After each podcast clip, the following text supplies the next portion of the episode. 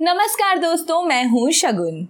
Study IQ के आकाशवाणी कार्यक्रम में आप सभी का स्वागत है। शुरू करते हैं दिन भर की वे ज़रूरी खबरें, जिनसे परीक्षा में सवाल पूछे जा सकते हैं। दोस्तों, आगे बढ़ने से पहले आपको बता दें कि मेरी सभी वीडियो अपडेट्स के लिए आप मेरा टेलीग्राम चैनल ज्वाइन कर सकते हैं। तो आइए शुरू करते हैं।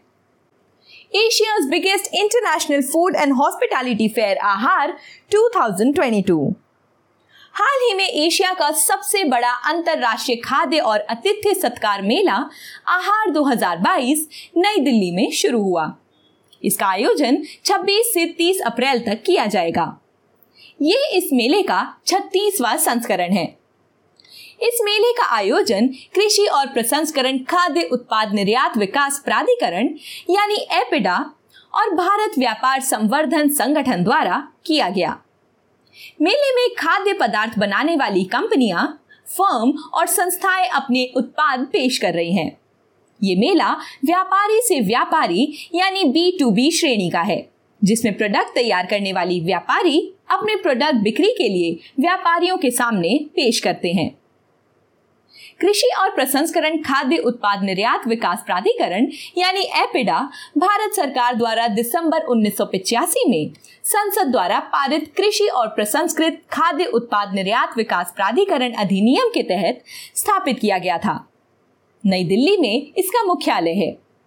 एपिडा 27 वर्षों से कृषि निर्यात समुदाय की सेवा कर रहा है। आइए देखें अगली खबर। To counter China's BRI, MEA launches growth model.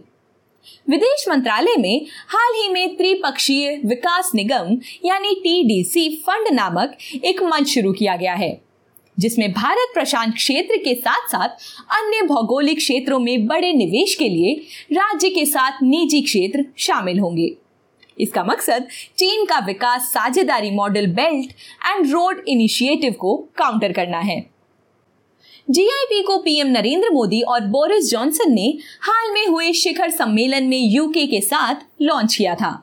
Bharat की ग्लोबल इनोवेशन पार्टनरशिप यानी जीआईपी जापान, जर्मनी, फ्रांस और यूरोपीय संघ जैसे अन्य देशों के साथ त्रिपक्षीय परियोजनाओं के लिए टीडीसी फंड का उपयोग करने के लिए एक खाका देगी।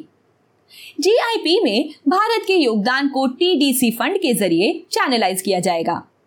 जीआईपी अफ्रीका, एशिया और इंडो पैसिफिक में विकासशील देशों का चयन करने के लिए भारतीय उद्यमों द्वारा विकसित नावचारों को बढ़ाने की कोशिश करेगा।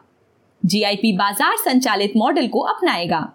जीआईपी के दीर्घकालिक पूंजी निवेश को बांटने के लिए एक नया जीआईपी फंड स्थापित किया जाएगा। बढ़ते हैं अगली खबर की ओर।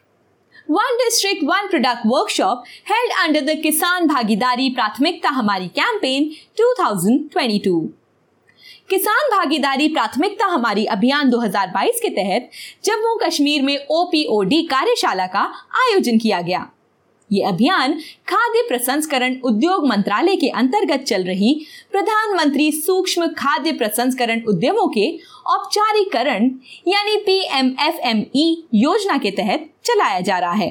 पीएमएफएमई योजना आत्मनिर्भर भारत अधिनियम के अंतर्गत शुरू की गई एक सेंट्रल स्पॉन्सर योजना है।